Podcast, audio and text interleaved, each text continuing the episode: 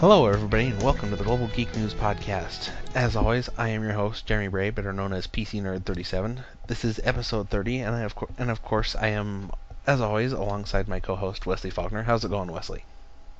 Things are going great.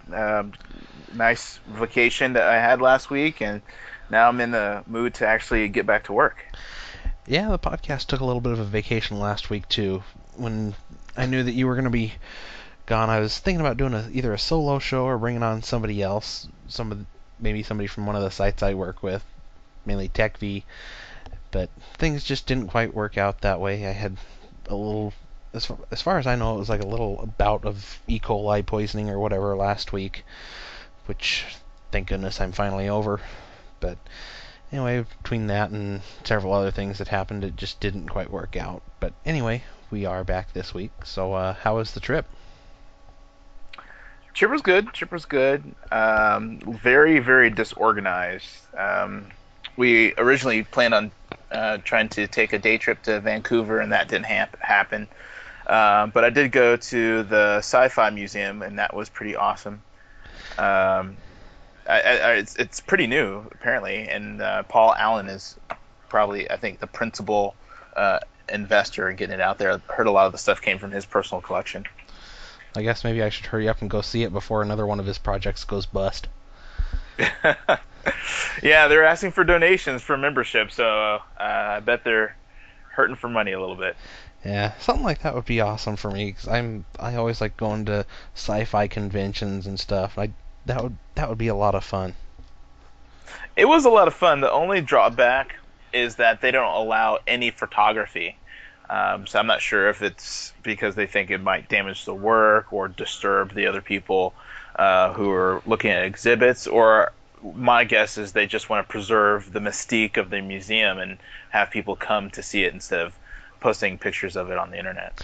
Yeah, I don't know. I actually heard they were talking about that, I think, yesterday or on when they were recording Twit, because Leo's gone to China, and it was Tom Merritt that was hosting. And they were talking a bit about that, or I believe that's where I heard it from. Maybe it's one of the other podcasts, but I'm pretty sure that was it yesterday, where I guess there's a lot of pictures of works and stuff in museums. Well, apparently, even though the like paintings and stuff are well, I don't remember what they're considered, but as to where anybody can view them or whatever, they're like.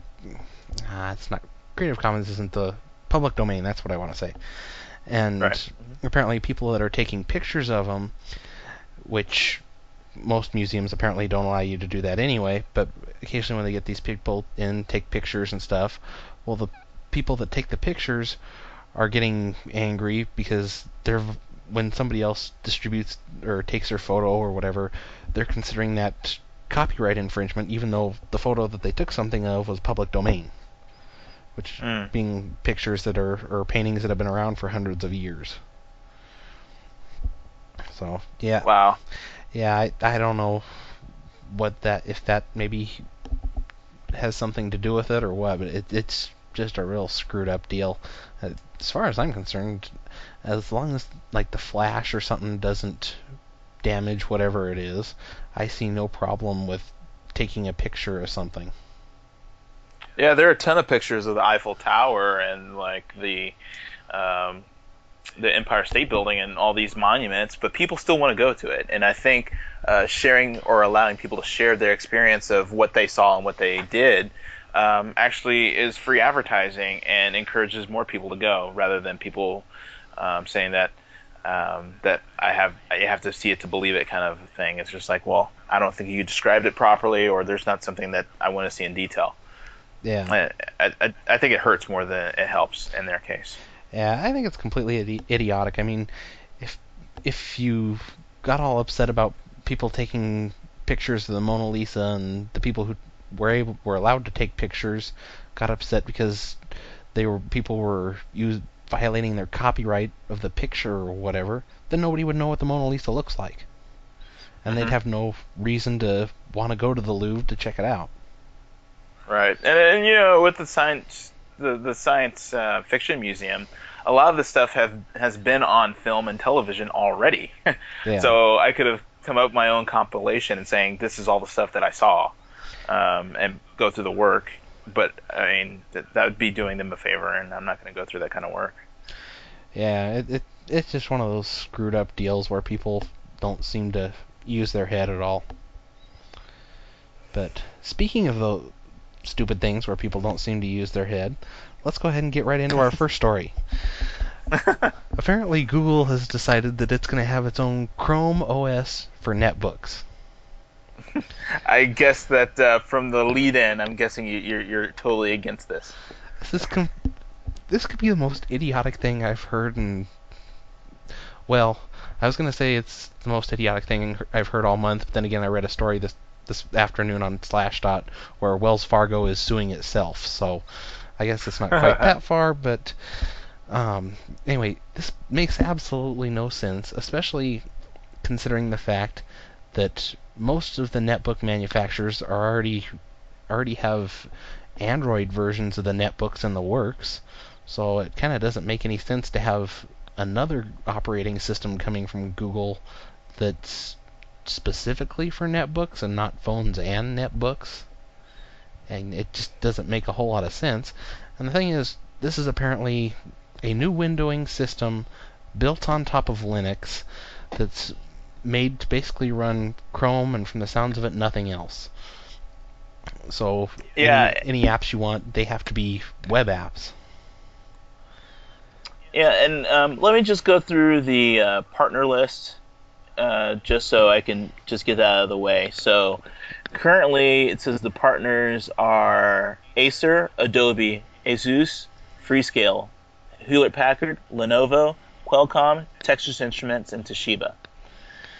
The reason why I mentioned that is because we have to look at the context of what this operating system is and what we've seen in the past and what this reminds me of. The first thing that comes to mind is quick boot Linuxes that are on some motherboards and laptops, namely Splashtop. Mm-hmm. So this sounds exactly like Splashtop. And of course, if you look at some of the partners, you don't see Intel or AMD, but you do see Qualcomm and Texas Instruments, which means that it's probably going to be ARM-based for the most part. Well, they say it's supposed to work for both x86 and ARM processors. Right. I'm guessing it's going to be ARM optimized, and x86 is going to be powerful enough that they'll just do a sloppy port of it, but optimized for ARM.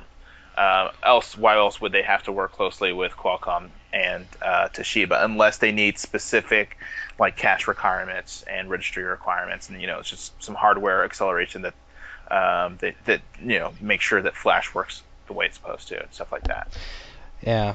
Well, one of my other issues with this is if it's going to be based on Linux, and you're just pretty much running the browser, why are you creating a whole separate windowing system for this instead of using the X Windows or whatever that Linux has used for many years? As to where yeah. Why take a year to get this done either? Yeah, I mean they're essentially saying that.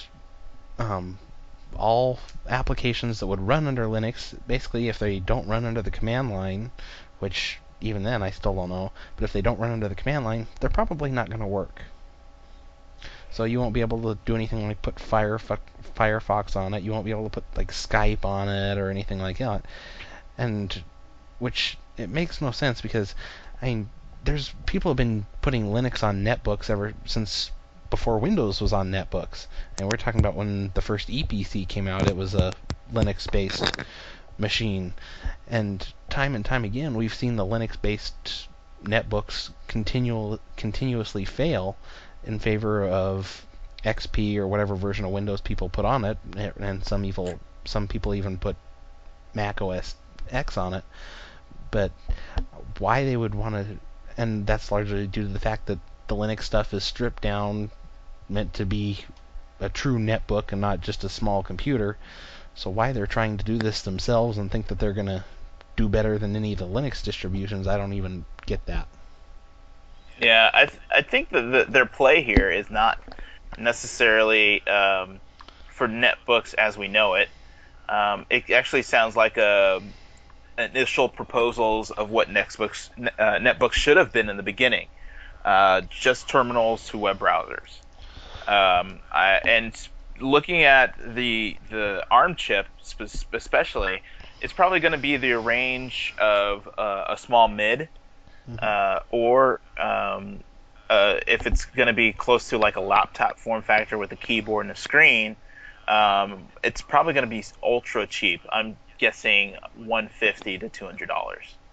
Yeah, since the operating system and stuff is going to be free and everything, I would assume that these are going to be aimed at the really low-end netbooks that are going to have the tiny hard drives and everything, where it's basically going to be built around Google online services more than anything.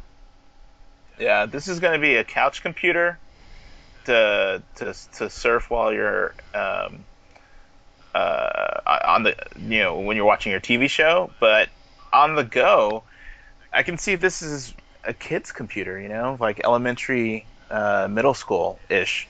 I don't think anybody who's worth their salt would just depend on just the web browser, unless it's, you know, a finite amount of time which someone's gone. But if there's a vacation that's going to span multiple days, I'm not sure if this will cut it. I mean, even my trip, I wanted to check my email. Of course, you can do that over the web. But I also wanted to play a couple games. I wanted to use Skype, and I had some pictures that I took that I wanted to edit, and of course I wanted to take some of my music collection. Granted, some of that stuff you can do over the web, but it's not self-contained, and of course a device like this is going to be useless on an airplane. Yeah, and the whole the very large purpose of netbooks is to make them easy for travel, and this isn't really making them easy for travel unless you work with like a Verizon or somebody and have a built-in data connection or something like that. And even then, you still can't use it on planes. Yeah, if you can Hackintosh it, and be able to put whatever you want on it. I see them being very popular as a tinkering platform, maybe a modder's dream, but and maybe to the general public who are like grandmas who are out there, like my mother would probably like something like this, that doesn't know how to do anything else and doesn't want to mess up anything else and doesn't want to have to worry about viruses. This might be good for those people who are just getting on the internet, because that's all you can do, and they don't have to worry about registry files and all that stuff. But any advanced user, I couldn't see myself using this unless I was, you know, just playing with it at, like, a kiosk. Yeah, I see pretty much no real purpose in something like this, and I certainly don't think it'll gain any major momentum at all. I mean, we still have another year or more till we see this, so who knows? I mean, there have been screenshots floating around, but they've been proven to be faked, so... But I seriously doubt this would be something I would even try on a dual boot. So... The only good thing that I see is that Google's putting their resources behind it, and hopefully there are some things that... You know, there's some things that Google does well, and it will be open-sourced, so hopefully... some of the work that's coming out of this will reinvigorate Ubuntu and some of the other Linux distributions if they can absorb some of the advances that are made on this effort. Yeah, I think this is just kind of a shot for shot between Microsoft and Google. I mean, ever since Microsoft launched Bing, I don't remember if it was Larry or Sergey that got all freaked out about it and are working to improve Google in whatever way that they can. So this is basically Google's coming back and say, well, we're going to make an operating system to scare Microsoft. That's just kind of the way I see it. Yeah, well, competition's good. Everybody needs a fire lit under them every once in a while to make sure that they're doing their jobs, and This will make Google better, and this will make Microsoft better, and even Apple better. And I guess we're going to have to wait a whole year to even take a glimpse to see if it was a waste of time or something that's, you know, worth their salt. Yeah. Well, I'm curious to see how it turns out. A lot of the, what is it, the 20% projects or whatever at Google, like Gmail and stuff, have turned out to be great. So, yeah, Gmail's out of beta. Woohoo! Yeah, it's about time. It's only been how many years that that's been in beta? Forever, I think. Yeah. Yeah, pretty much. But yeah, I was amazed when I saw that. But speaking of more idiotic things, this one's coming from someone else is scared of competition. Yeah, this one's coming out of Amazon. Well, apparently they've changed around their API terms of service or whatever, so that apps like the Delicious Library on the iPhone can't use the product information that they have available in their own apps. Yeah, over the years, Amazon has become the CDDB of product information. Applications just use that to query products and get more information.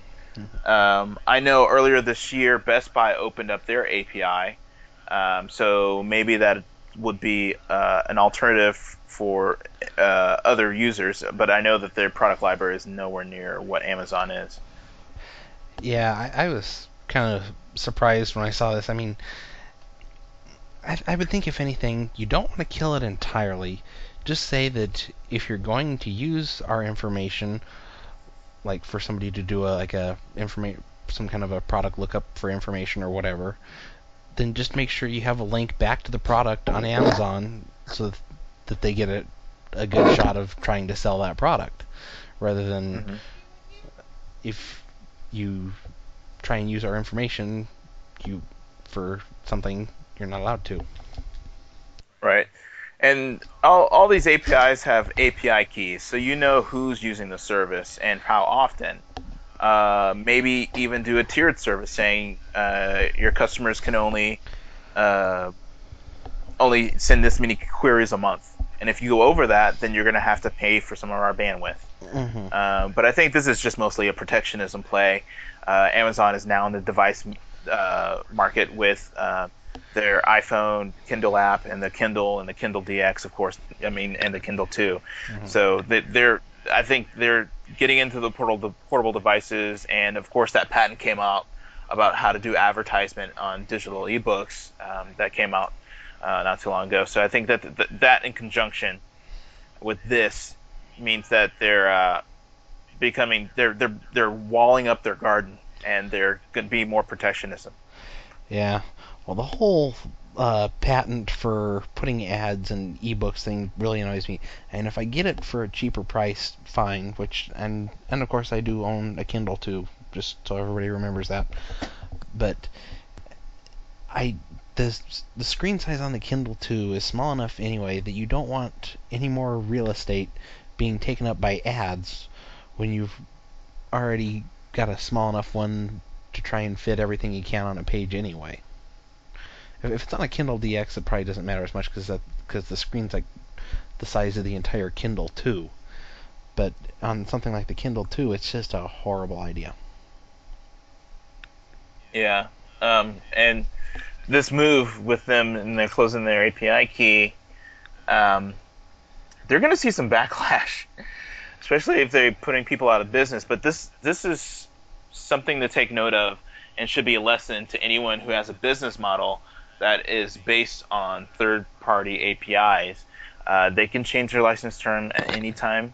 They could change and deprecate any functions that they want in the API. So people who have business models based off Twitter, Facebook, Amazon, anything, this could happen to anyone. Yeah, that's one of the things I've always been careful with when I'm making applications and stuff, is I don't want to rely on some third-party service unless I absolutely have to. I mean, if I make more money making like a Twitter app or something like that, I'm more likely to use their APIs and whatever. But if I don't have to, then I'm not going to want to use somebody's APIs just because of this. Yeah, There might be a workaround. I wouldn't be surprised if there's some maybe a third-party API that scrapes their website and is housed somewhere else. Or hopefully, like I said before, maybe Best Buy will pick up the slack. This could be an opportunity for another business shop to pimp their brand and get more of their information out there. Yeah, we'll see what happens. I don't know. This could be a big opportunity for anybody else, but this is certainly a boneheaded move from Amazon. Yeah, but a smart move would be to buy Netflix, though. That would be really smart.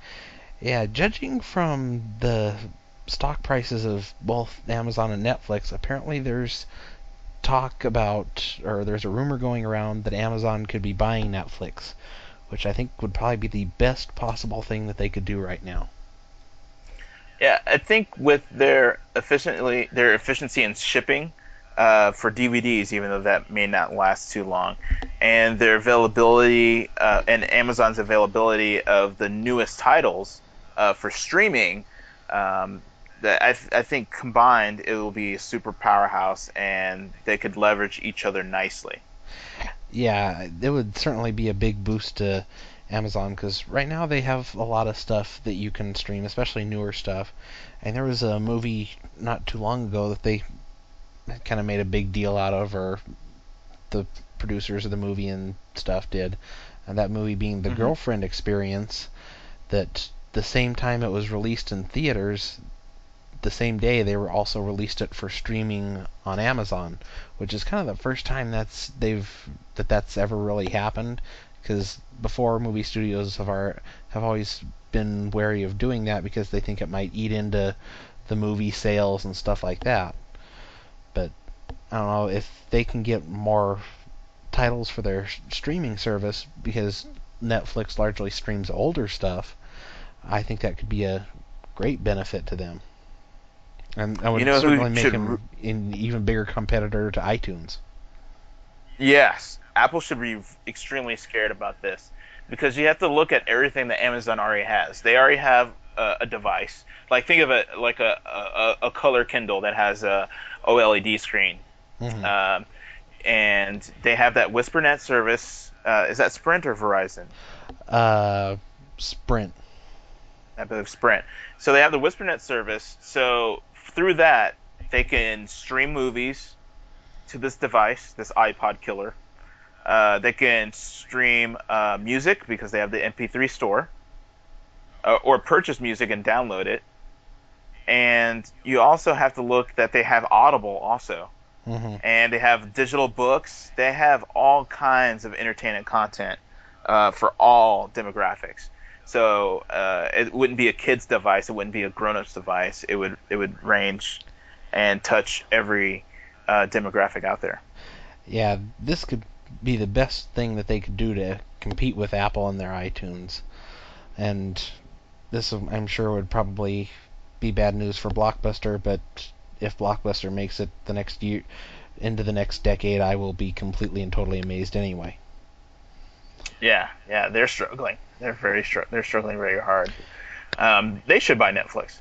Well, from what I've heard, they don't have the cash for it. Because if I remember right, Circuit City was looking to purchase them before Circuit City went under, and I think they were looking to purchase Blockbuster for $1 billion, I think, or something like that, which seems like a fairly low amount. So, but yeah, I'm sure from what I'm hearing, Blockbuster probably.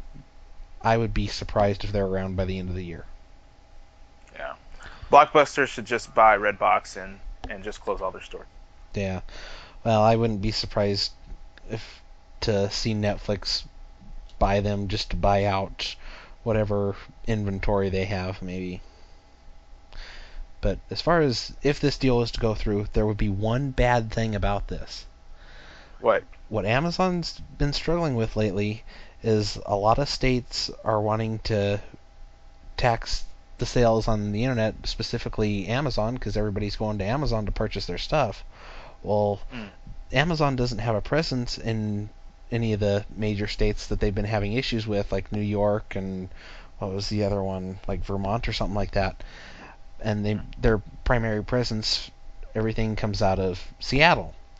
Well, Netflix has shipping centers in I think like 50 different cities or something like that. That would technically give Amazon a presence in all the different states, and then they could start to be taxed on the sales and stuff. Good point. That's scary to think of.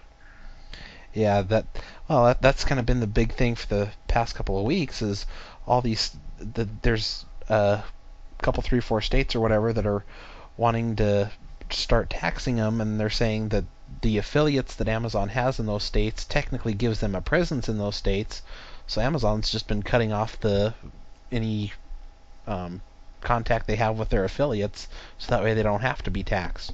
But if they buy Netflix and all their Netflix, and if they have Netflix centers in the state, then they can get taxed. Yeah, unless they buy the bulk of the rights in the business and spin off the actual DVD rental portion to keep the streaming portion in-house and move that into Amazon, and spin off the DVD rental portion to another company, or just close that business altogether. Yeah, I think that's got to be about their only option if this was to go through. I think it's a great deal, but they got to be real careful about that. Yeah. Well, we all, as in states, need money. Yeah. Well, speaking of being careful, apparently now we have to be even more careful with our social security numbers, because there's a new algorithm that can guess them. Yeah, and if you're an oldie like me, there's less for you to worry about. Yeah, this is kind of surprising. This has come from a couple of researchers. They've determined an algorithm with some accuracy of guessing a person's social security number based on the date that they were born and the state that they were born in. Apparently, the first three digits of a social security number is directly tied to the state that you're born in, and the two digits in the middle is called something like a group number, and the last four were randomly assigned, and those are the hardest part to guess. Yeah. But they were able to come up with an algorithm to through social networking like Facebook and MySpace, find out where someone was born, their age, and then put it into this computer, and it figures out the probability of what their number is. And apparently the way things are set up, the credit card agencies that verify social security numbers or information, they allow a certain amount of retries. I think they said 10? I think so, yeah. Yeah, 10 retries before they blacklist an IP address. And also, most of the forms will allow for up to two digits of inaccuracy, so that also penetrates that security measure also. Yeah, so in larger states it's harder to guess a person's social security number, but if you get somewhere like Delaware, they're getting like a 5% success rate at guessing people's social security numbers. Right, and then they said if you have a botnet of like a moderately sized botnet, about 10,000 or so, that number jumps up to 90% in those smaller states. Yeah, it's some scary stuff. I mean, when they designed the social security system or social security number system, it was a way for the government to identify people, but it was never meant for the private sector to use it for doing things like credit scores, or a lot of times you have to have like a credit check where you have to give your social security number when you get a cell phone and whatever. And this has just kind of become the de facto way of identifying people, and now it looks like it could a whole lot more easily come back to bite them. Right. Or I wonder, well, this is done by what university? Is Carnegie Mellon? Yeah, Carnegie Mellon. Yeah, I wonder who they're funded by. I know for the longest time there's been a push for a national ID. Mm-hmm. I hope this study wasn't funded by the government to help put a lot of FUD around the social security system. Yeah, well, I never looked too much into the whole national ID thing, but when you compare it to something like this, I would be all for it. Oh, then it's working. Yeah, pretty much. Okay, good. Yeah. Well, I've never been a big fan of the whole social security number thing and everything anyway, so. Then again, I don't use it that often, so. Well, my advice is to get LifeLock or something. At this rate, everyone's going to get their identity stolen at some point in their life. Yeah. Might as well just get that insurance now. Yeah, I believe there was some study or something that said that eventually, at one point, everybody's going to get their identity stolen. Yeah, I mean, think about it. When you hand over your credit card over to any person in a restaurant, you don't know what they're doing in the back. Yeah. And, I mean, there's a lot of information that's flowing through computers that regular people have access to that you don't. It's going to happen. It's just too easy for someone not to try it. Yeah, it's a broken system that needs to be fixed. But definitely. Yeah. Well, speaking of broken systems that need to be fixed, it's time for our copyright segment of the show that we seem to constantly talk about. Whoa. Not just yet. We have skip one? Textbooks. We have textbooks. Oh, shoot, I didn't open that link, I don't think.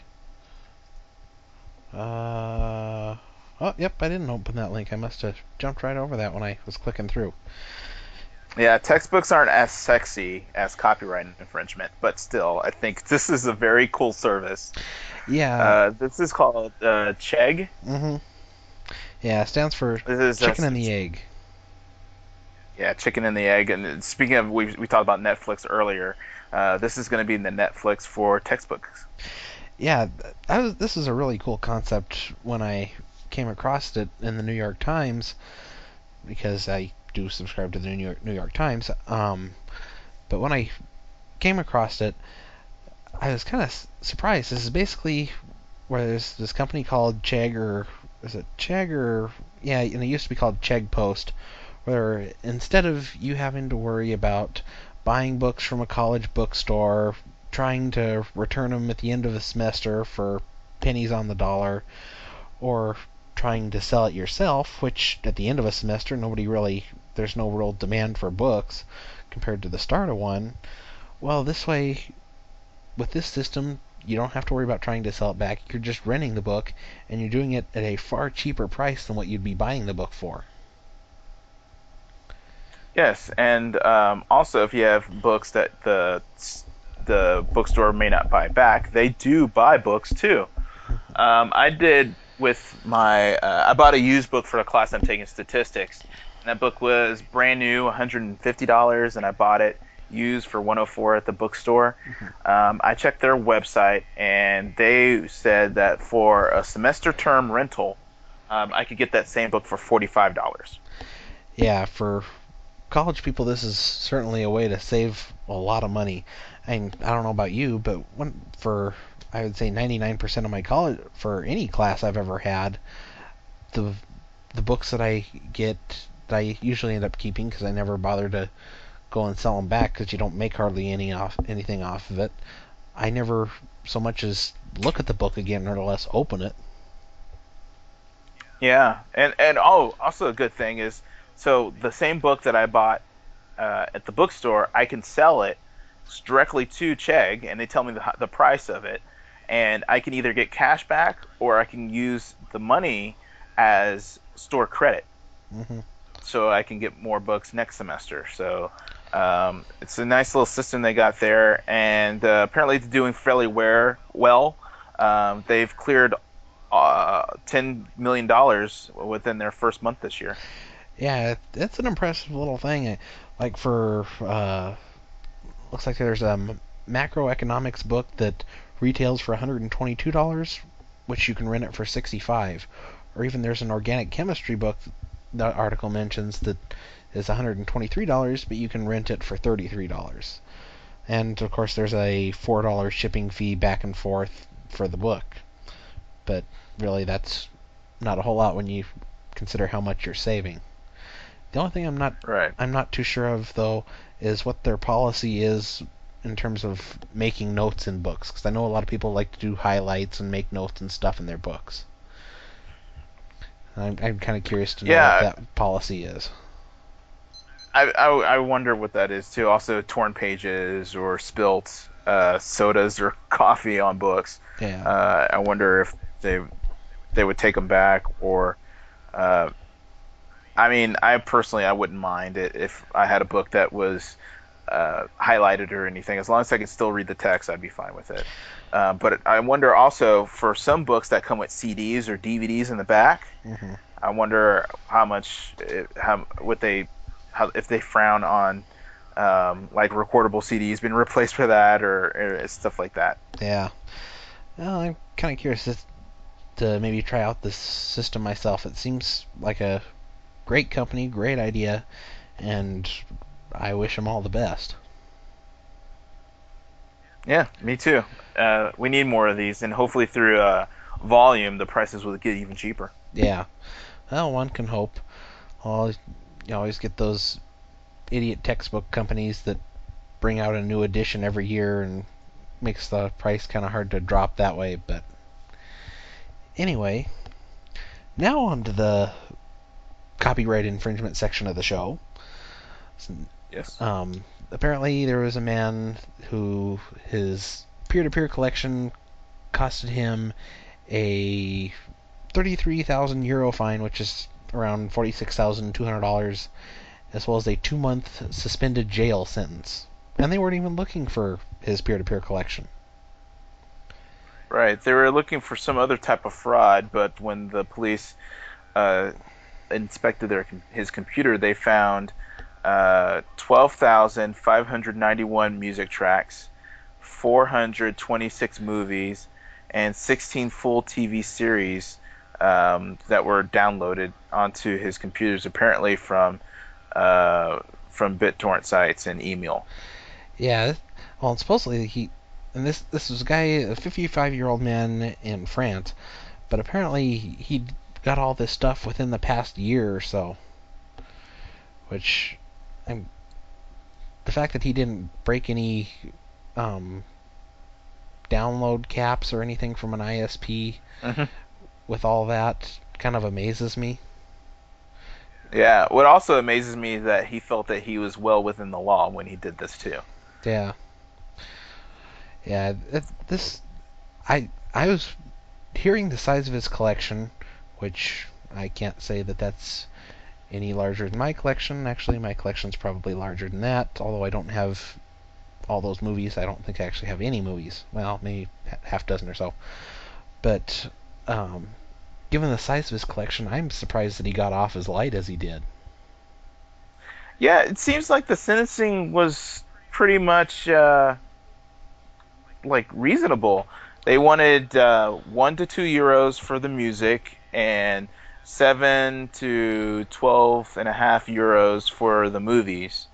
I mean, it looks like they just basically say, well, this is how much you would pay for it if you bought it, and they charged him that. Yeah, well, that's kind of why you can definitely tell this is in France, because those people apparently seem to have a little bit of common sense, whereas with the American system, it's more based on willful infringement and stuff. Like, you get the Jammy Thomas that was fined several $1,000,000 for a dozen tracks or whatever. Yeah, that's insane. But you know, ignorance of the law is no excuse, and he thought apparently this all was free for him to download, and the police thought differently. So this is a good lesson for him. I mean, it's 2 months of jail that was suspended, so that's what time served or whatever. Yeah. And he just has to pay this off, and I bet he just. I mean, it's a huge amount of money, but it's not, you know, $1.8 million or some crap like that. Yeah. Yeah, I'd say he got off pretty light, but yeah. I was kind of surprised when I heard that story, but I don't know. I'd say he got off lucky compared to even the Pirate Bay guys, so. Yeah. But yeah, France, they have, it's not their culture. As long as he was pirating stuff that wasn't French, I think he was fine. Yeah. Well, speaking of peer-to-peer sites, a Spanish judge which Spain recently ruled out imposing a 3 strikes law, has apparently made the decision that sharing copyrighted stuff between people and that's not for profit is apparently not breaking any copyright laws. And not only that, but peer-to-peer sites are to be presumed innocent just because they're merely linking to copyrighted material. That is a novel idea. Innocent until proven guilty? Mm-hmm. Wow, we should get that over here. Well, the big thing is that a lot of people, the RIAA, IFP, MPAA, BREEN, stuff like that, have been really pushing the idea of linking to pirated content is just the same as violating copyright law, which is just completely stupid, because if that was the case, then Google wouldn't exist, Bing wouldn't exist, Ask Jeeves wouldn't exist, or pretty much any other search engine, or pretty much half the internet for that matter. Right. It's like the street to any evildoer or crime or perpetrator should be ripped off because the street facilitated them leaving their house. Yeah. Yeah, it's always been kind of a bogus argument, and finally there's a judge that agrees with that. Yeah, this is a really good stance, and unlike our judicial system, this judge and the whole court seems very well-versed and educated on this subject, and came up with some good and valid arguments as to why, just off the bat, they cannot be presumed guilty. Yeah. It's kind of nice, the idea of being able to infringe on copyrights all I want as long as I'm not doing it for profit. I might just have to move to Spain now. Well, yes, that's a lot different than here in the U.S., but I think also it also is a good deterrent for lawyers to try to bring up these lawsuits, not knowing if they would win or lose, just the fact to get an injunction waiting for a court date. Yeah. Well, this will be interesting to see how this plays out in any future cases and how much leverage it'll have. Kind of curious to see how much influence it has on cases in other countries when people reference this case. But well, it seems like these cases might be becoming less frequent because according to the study, teenagers are losing interest in illegal file sharing as streaming starts to flow.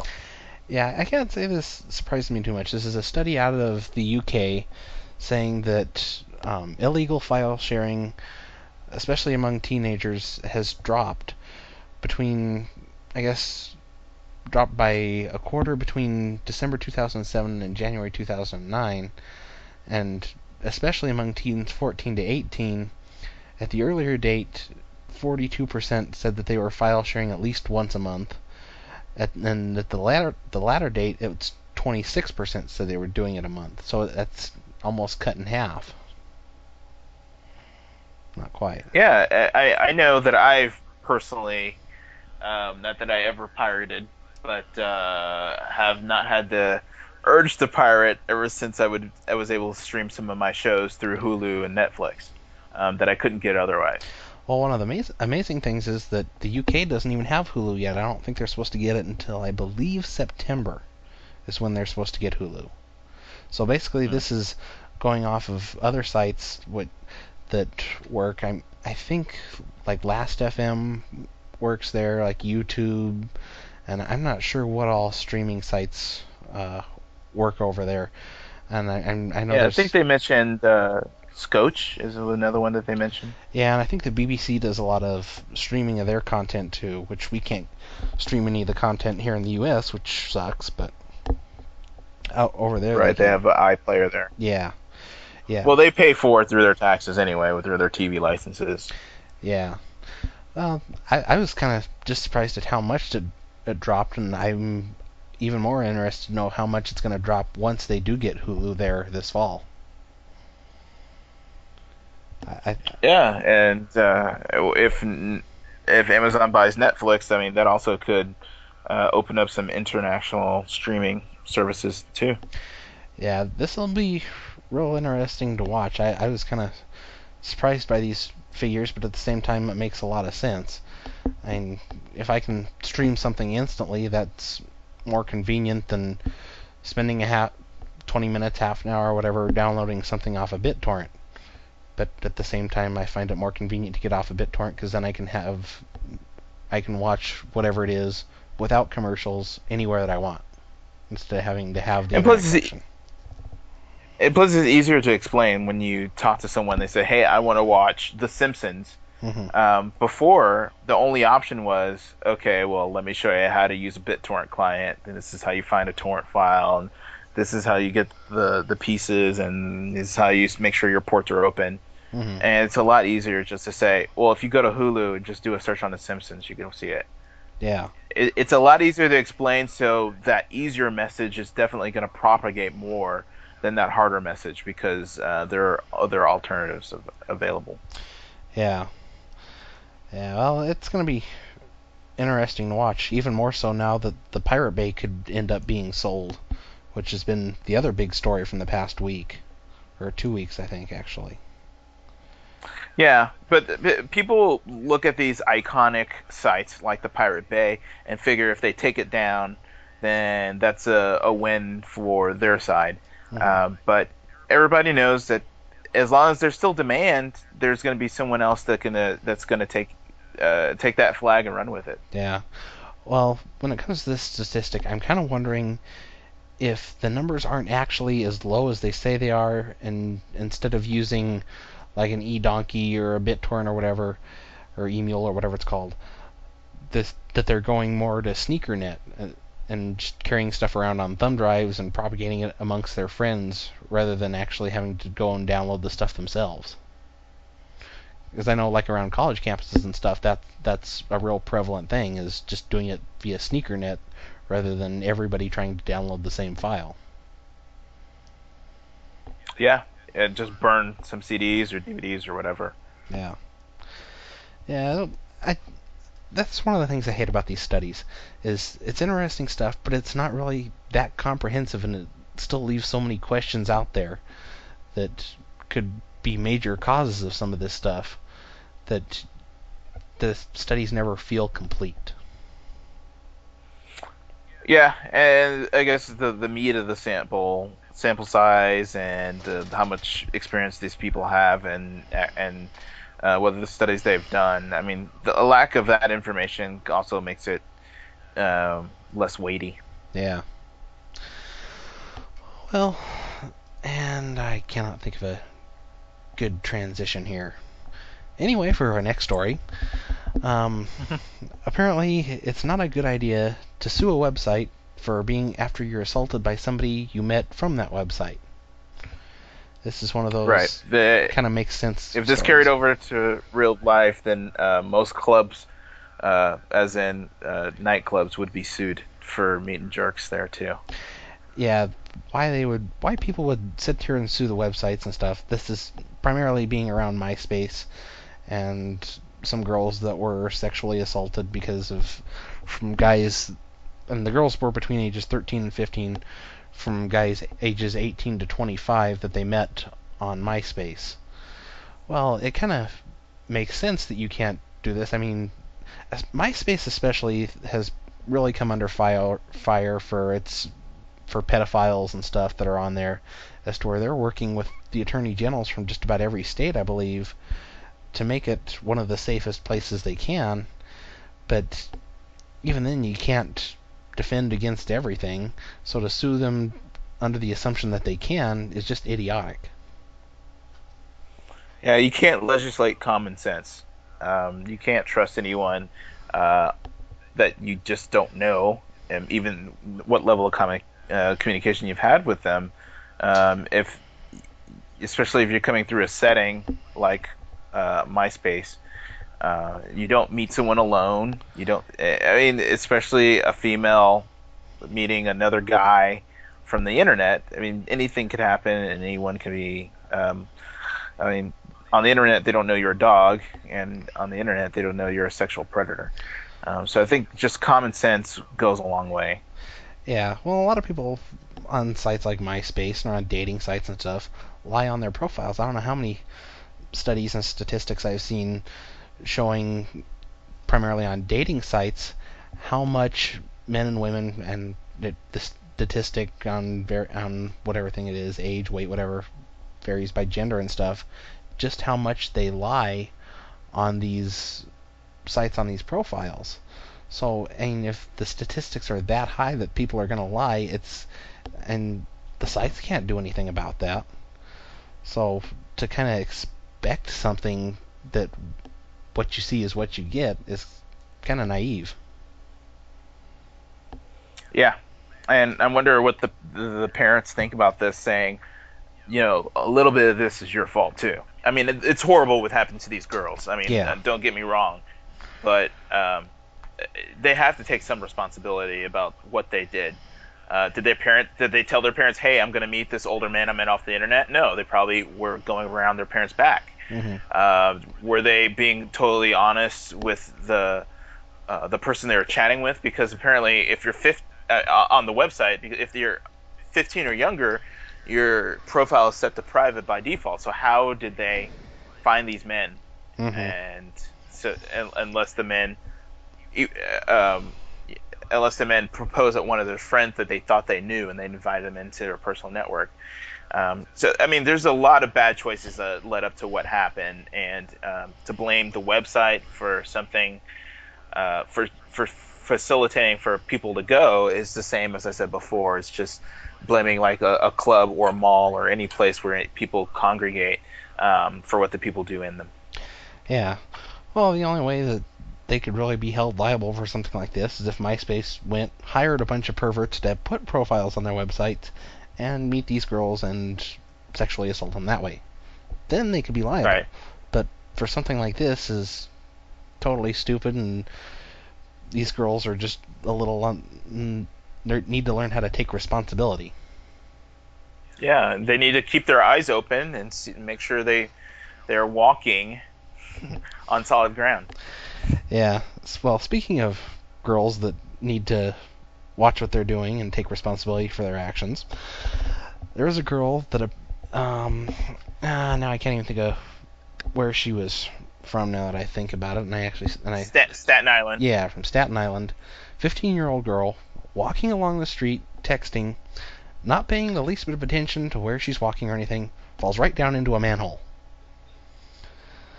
Cue Tiny Toons music. Yeah. Well, apparently there were some guys that were supposedly cleaning out the sewer area around the manhole, and they left the manhole uncovered while they went to go retrieve some construction cones to put around it to warn people. Which, yeah, that's kind of their fault for leaving it unattended and open like that, as to where it kind of makes sense that if that was the only issue here, it would make sense that the girl and the parents are looking into suing the city. But if you're so distracted by your cell phone and your texting that you can't see this great big hole in the middle of the sidewalk, not the same color of the sidewalk or anything else, just this big black hole, and walk right into it, that's kind of your own fault. Yeah, it's one of those things where you have to pay attention to your surroundings. There could have been anything there. You just watch where you walk. I mean, it's hard to say that it's just simple common sense. You watch where you walk. Mm-hmm. Even if you're texting while you're walking, because I've done that before, but you look ahead, you see what's ahead of you, then you do a couple of taps. You look ahead again, and you keep going back and forth. If you're so engrossed into your phone and text messaging, then that's just a problem waiting to happen. Yeah, I know I've heard of and seen people that are busy texting or whatever and then walk right into a light pole or something like that. But, I mean, there's getting to be states. Apparently in 2008, Illinois proposed legislation that would make it illegal to text while walking. Not only text while driving, but text while walking. And you know this is going to give them more ammunition to try and push something like this through. Yeah, I wasn't texting, I was video chatting, or I was uploading some pictures.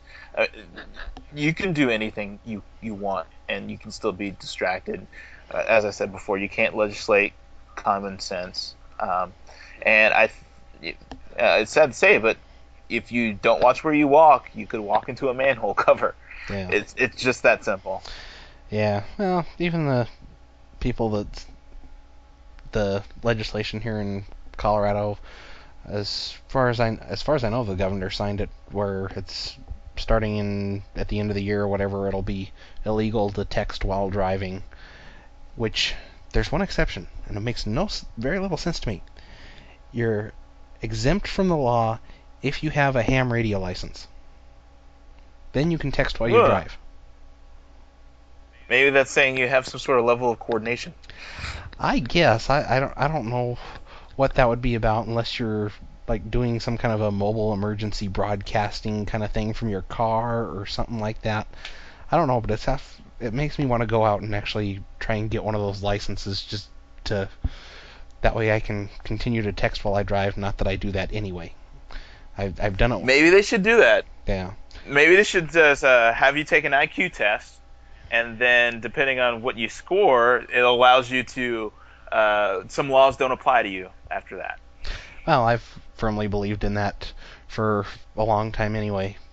I think that, especially when it comes to old people around here, I've always thought we needed to have some kind of test. Once you hit the age of 60, have an annual or every other year test to test your driving. If you fail, your license is gone. Mm-hmm. Just because the old people around here are so horrible at driving that I work for a towing company, and a very large percentage of the accidents that we get are old people. I mean, a large percentage of bad drivers here in Austin come in all shapes and colors. Yeah, well, we get quite a bit of that too, but I would say that 2/3 of them are. Or at least more than half are generally people over 55. At least half. And the like teenagers and stuff, that's maybe 1/4 of what we get. And since they're the ones that have the problem with texting, I'm not sure texting is really the issue. But anyway. Yeah. Phones don't kill people. People kill people. Yeah, people being stupid. I don't know, that's one of the things I've been tweeting about lately. I wish we had a law that we can hunt the stupid people. Give us the ability to weed out the idiots, let survival of the fittest take over, and we'll all benefit from it. Yep, let's pick them off. Yeah, I completely agree. Let's leave all the manhole covers open. Yeah, well, a lot of people are stealing them for scrap metal anyway, so. Although I don't think it's too bad now that scrap prices are down. But when they were up really high, people were stealing manhole covers left and right. Yeah. But anyway, I guess that's all of our shows. We don't have anything, or I mean all of our stories. We don't have anything else here, do we? No. Okay, nope. I wanted to make sure I didn't skip any more stories. But anyway, I'll take you to task if you did. Yeah. Well, for those that want to read more on our stories, as we did leave a lot out, and there are some cool details on some of these stories, especially if you want to look more into like Chegg and stuff like that, you can always check out the show notes at globalgeeknews.com. Check them out, read them, and don't forget to leave your comments on the show, stories that we talked about, whatever, in the comments for the show. Or you can always shoot me an email, PCNerd37@globalgeeknews.com, or you can tweet me at PCNerd37. Or there's about a million other ways to get a hold of me, but those are probably the best ways. Speaking of which, people can get a hold of you at Wesley83 on Twitter. Yes, or you can come to Austin, Texas, and shake my hand in person. Either way, whatever's more convenient. And now that we got all the perverts headed to your house, yeah. Well, I don't know. I guess you can probably come here and meet me. I don't know. Contact me first. Let's make this a little bit more organized and safe. Then maybe I'll chat with me on MySpace. Yeah. Speaking of which, I think there is a. I actually have Global Geek News on MySpace, but I've never done anything with it. So if you happen to find it and there's nothing there, that's why. But you win. Yeah. One quick thing, did want to mention, should have mentioned it earlier, about the blog, kind of changing the way I'm doing things. I'm kind of going back and forth on whether I want to post lots of small bits of news or my long posts and kill the small news entirely and then just do my Geek News Daily podcast and bring that back, which that's kind of what I'm leaning towards. If you have any thoughts on that, shoot me an email or put something in the comments of the show, whatever, or tweet me or whatever. I'm looking for feedback on what the best opinion is, but most of my short news and stuff I do for TechV, which techvi.com. Check that out. Awesome show over there. Lots of fresh news all the time. That's where I post more there than I do any of all of my blogs combined. So check that out. And I think that's pretty much it. Yeah, just give me your feedback on that. And that's all we have for this week. Don't forget to check back next week. We're thinking about finding a nice guest for next week, possibly one you've heard before. So, anyway, we will see you guys next week. Later. All right,